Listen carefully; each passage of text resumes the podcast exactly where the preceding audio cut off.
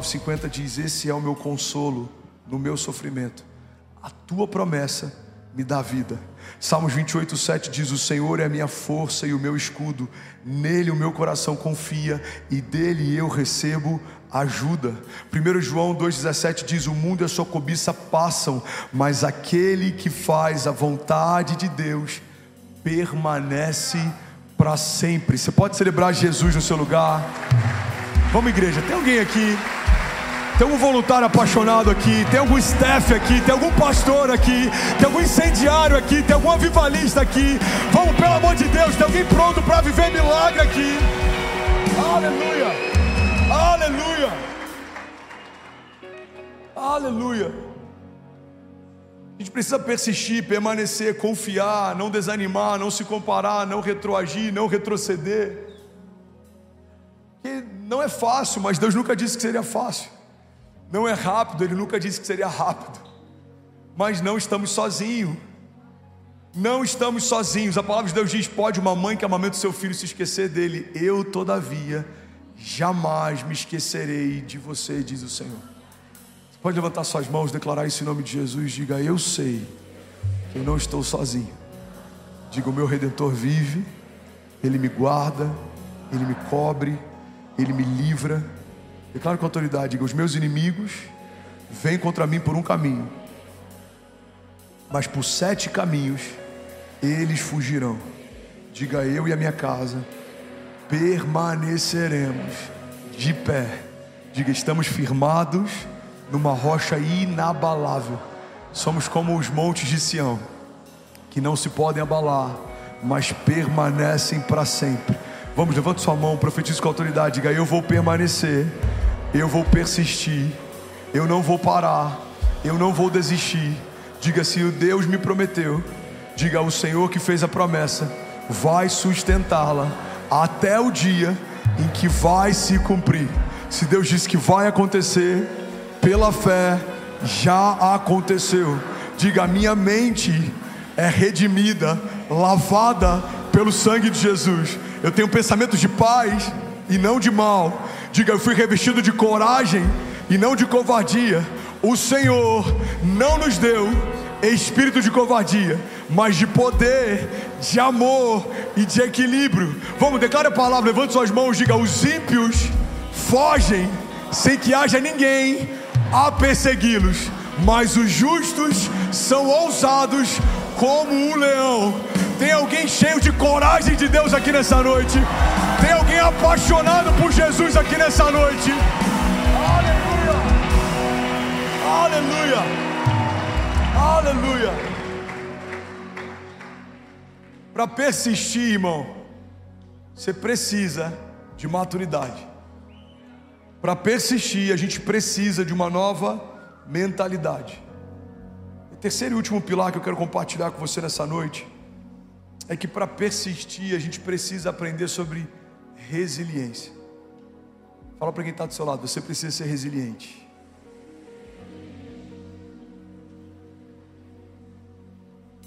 A resiliência é a arte de suportar pressão. A resiliência é a capacidade que a gente tem de suportar enquanto estamos sendo esticados, sem romper. A resiliência é a arte de recomeçar. Em alguns momentos você vai tropeçar, você vai desanimar, mas você vai permanecer onde Deus chamou para estar. Você vai persistir naquilo que Deus chamou para construir. A resiliência fala a respeito de alguém que está mais preocupado com uma promessa que recebeu do que com as opiniões que os cercam. Um homem resiliente é um homem imparável. Tudo se levanta, pessoas tentam desdenhar de você, pessoas podem não acreditar no sonho que você carrega, eles podem não honrar a unção que você recebeu de Deus, mas a tua história agora está em Deus, não tem mais a ver com quem te cerca, tem a ver com quem te chama. Se Deus te chamou para viver algo, não depende mais de quem está ao teu redor, do que pensam sobre você, irmão, depende do que Deus diz a seu respeito. O Senhor liberou palavras sobre você antes de você existir. O teu chamado antecede a tua existência, o teu propósito é o que te traz vida, está no lugar que Deus chamou para estar, o que faz você florescer. É o que eu preguei semana passada: plantados na casa do Senhor, florescerão nos seus átrios. Você está plantado em Deus. Você, como é uma árvore frondosa que foi plantada junto ao ribeiro das águas, as suas raízes se estendem, mesmo no tempo da seca, suas folhas permanecem verdes, e você dará o fruto certo no tempo certo. Alguém recebe isso aqui? Diga amém. Resiliência está ligado à arte de recomeçar. Precisamos dominar essa arte. Tem gente que desanimou por um motivo, talvez se entristeceu com uma liderança, se entristeceu com uma igreja, talvez se entristeceu com o próprio Deus, e a gente já quer usar isso como justificativa para abrir mão da fé. Engraçado, eu conheço jovens que apostataram da fé, outros que se desviaram do caminho por conta de um relacionamento que por anos todo mundo, inclusive ele, sabia que não era de Deus, que só trazia tribulação, dor, luta, cansaço. Mas tem gente que consegue insistir em algo que não é de Deus, mas na primeira luta ou decepção decide desistir de algo que é de Deus. Irmão, quantas vezes está insistindo em algo que surgiu da nossa cabeça, uma vontade nossa, uma vaidade nossa? Mas quantas vezes a gente desistiu de uma promessa por conta de uma luta? Alguém não acreditou em você, alguém não suportou você, alguém não apoiou você, alguém te feriu, alguém te decepcionou. A gente já usa isso como justificativa para desistir de um sonho de Deus. Irmão, acredite, se eu tivesse parado por conta da opinião de outros ministros, eu teria parado há muito tempo atrás. Se eu tivesse me movido segundo o que outros dizem a meu respeito, eu nem teria começado o que eu e minha família começamos. Mas eu preciso entender que para cada opinião de um homem existem centenas de palavras de Deus. Para cada ruído do inferno que se levanta contra você, existem milhares de promessas de Deus que envolvem você, que guardam você, que impulsionam você. Alguém está comigo aqui? Diga amém. Um tempo atrás, um jovem que a gente pastoreou lá no Rio, um menino incrível, carrega algo extraordinário, compõe canções, sempre teve livre acesso à nossa casa, à nossa mesa, e ele se perdeu. E aí, um tempo atrás, ele mandou uma mensagem, Sandro, dizendo assim: saudade de estar na linha de frente com Jesus. Ele comentou num post que eu fiz, algo que a gente estava vivendo, não lembro se eram as cruzadas ou algo do tipo. Ele botou: saudade de estar na linha de frente com Jesus. Eu falei: irmão, não foi Jesus quem te tirou da linha de frente, foi você que saiu. Então é você que precisa voltar. E eu liberei sobre ele uma chave tão simples, mas tão poderosa, e vai fazer sentido para alguém aqui. Se você quer voltar a viver o que você vivia, você precisa voltar a fazer o que você fazia. Tem gente que fala: cara, eu sinto saudade do início da minha jornada, eu era tão apaixonado, eu lembro que os louvores tocavam e eu me quebrantava, hoje eu não sinto mais nada. Você quer voltar a viver o que você vivia? Volta a fazer o que você fazia. Cara, eu lembro do meu primeiro amor, eu lembro dos acampamentos quando era jovem, eu lembro no início. Uma das coisas mais tristes que a gente pode ouvir de um cristão que caminha muito tempo com Deus, para alguém que começou a caminhar com Deus, é desdenhar do primeiro amor, dizendo: eu também já fui assim, mas isso passa. Não, não passa, só aumenta. Eu era apaixonado, sou ainda mais. Eu era apaixonado pelas promessas, agora eu sou ainda mais. Eu queimava com Jesus, hoje eu queimo ainda mais. Eu queria viver perto dele, hoje eu quero ainda mais. Alguém comigo aqui?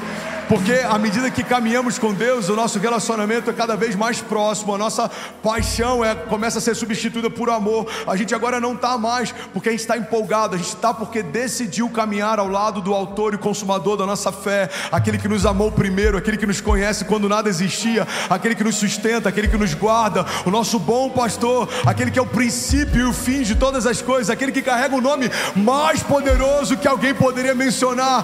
Pai, a gente precisa entender, irmão, a gente precisa entender que o início da nossa jornada não é para ser mais gloriosa do que o final dela.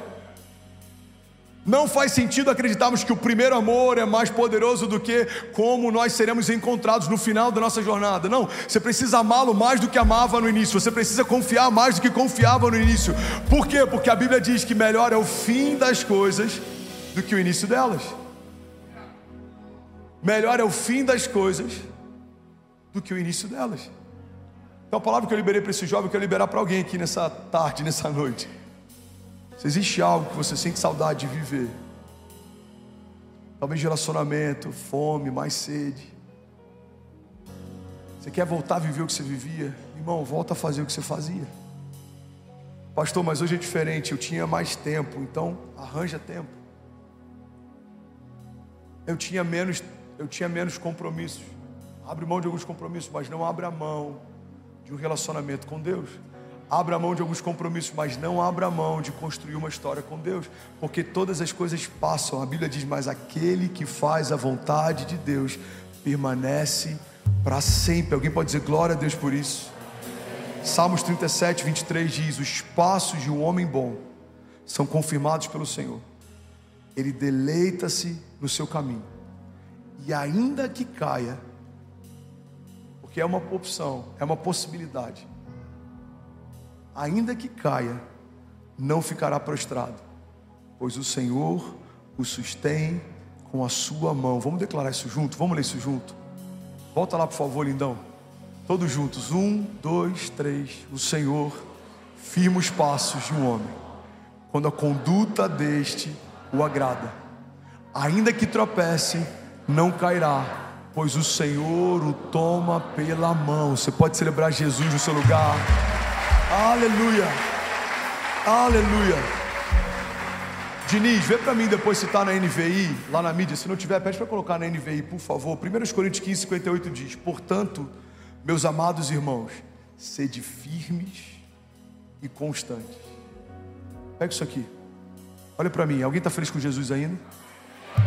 Portanto, meus amados irmãos, sede firmes e constantes, sempre abundantes na obra do Senhor, sabendo que o vosso trabalho no Senhor não é em vão. Estou desde o início dessa mensagem compartilhando passagens bíblicas que falam sobre o poder de permanecer. Semeie e permaneça para que possa colher tudo que foi semeado. O homem que tem os passos confirmados pelo Senhor, ainda que tropece, não ficará prostrado, o Senhor o toma pelas suas mãos. A Bíblia está dizendo, os passos de um homem bom são confirmados pelo Senhor. 1 Coríntios 15, 58 está dizendo, portanto, amados irmãos, sede firmes e constantes. Lagoinha, pega isso aqui em nome de Jesus. A nossa inconstância envergonha o evangelho que a gente crê e professa. A nossa resiliência glorifica a Deus.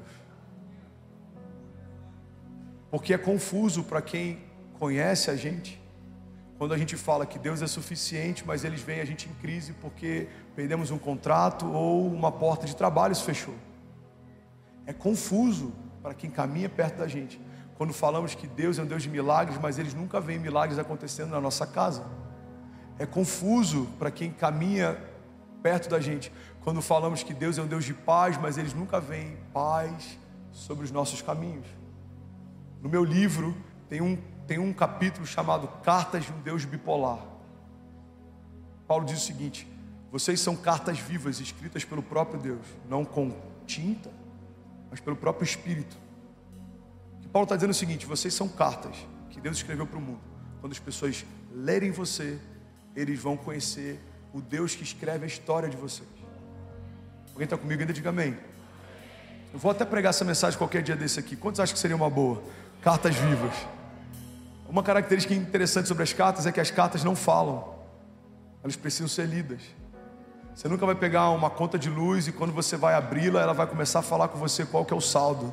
Não sei com você, nunca aconteceu comigo, alguém falando assim: tudo bom, André, aqui é o do Bradesco Financiamento, esse é o 5º boleto, falta apenas 82, alguém já recebeu uma carta assim ou não?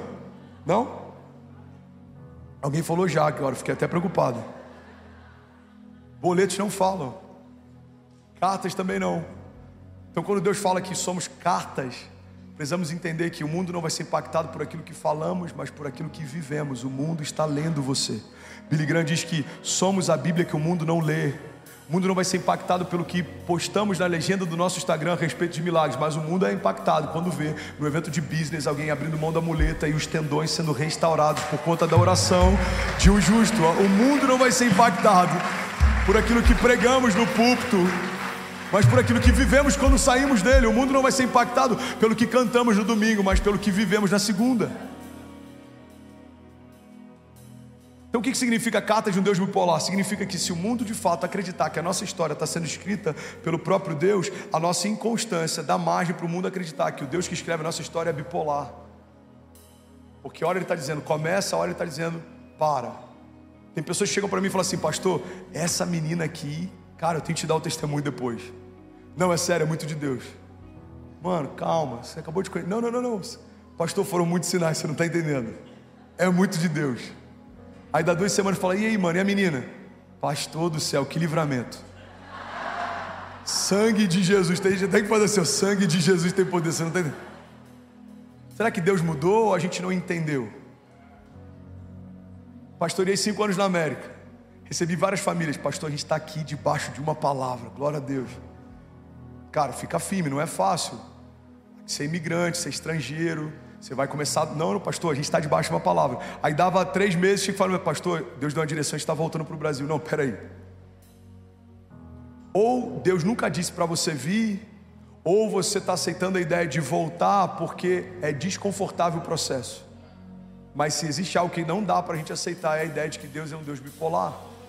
Guarda isso aqui em nome de Jesus. A nossa inconstância envergonha o evangelho que professamos, mas a nossa persistência expressa a glória de Deus. Pessoas vão olhar você, talvez o seu casamento está em crise, você continua glorificando a Deus, celebrando a Ele, adorando. As pessoas vão falar: cara, eu vejo Deus em você. Por quê? Porque as lutas não roubaram a tua alegria, porque os desafios não pararam você, porque os desafios ao teu redor não roubaram a tua fé. É como Paulo e Silas na prisão, eles estavam adorando mesmo no lugar sujo, havia fezes naquele lugar, eles estavam fisicamente presos, mas o seu espírito permanecia livre, e a Bíblia diz que eles adoravam ao Senhor, e eles cantavam em alta voz, e todos os presos ouviram a adoração, e os presos que ouviram a adoração deles também ouviram o som de algo acontecendo naquele dia. Então as cadeias se quebraram, as celas se partiram. Por quê? Porque não dá para prender um homem que é livre no seu espírito, não dá para parar alguém que é persistente em Deus, constante em Deus. Sejam firmes e constantes, não desanimem, não parem, não retrocedam, não se comparem, não andem em círculo, porque há sobre você uma palavra de Deus. Se você crer e não duvidar, se você permanecer e não desistir, se você mantiver os seus pés firmados numa rocha inabalável, seremos como os montes de Sião, que não se podem abalar, mas permanecem para sempre. Alguém comigo aqui, pelo amor de Deus? Aleluia, aleluia.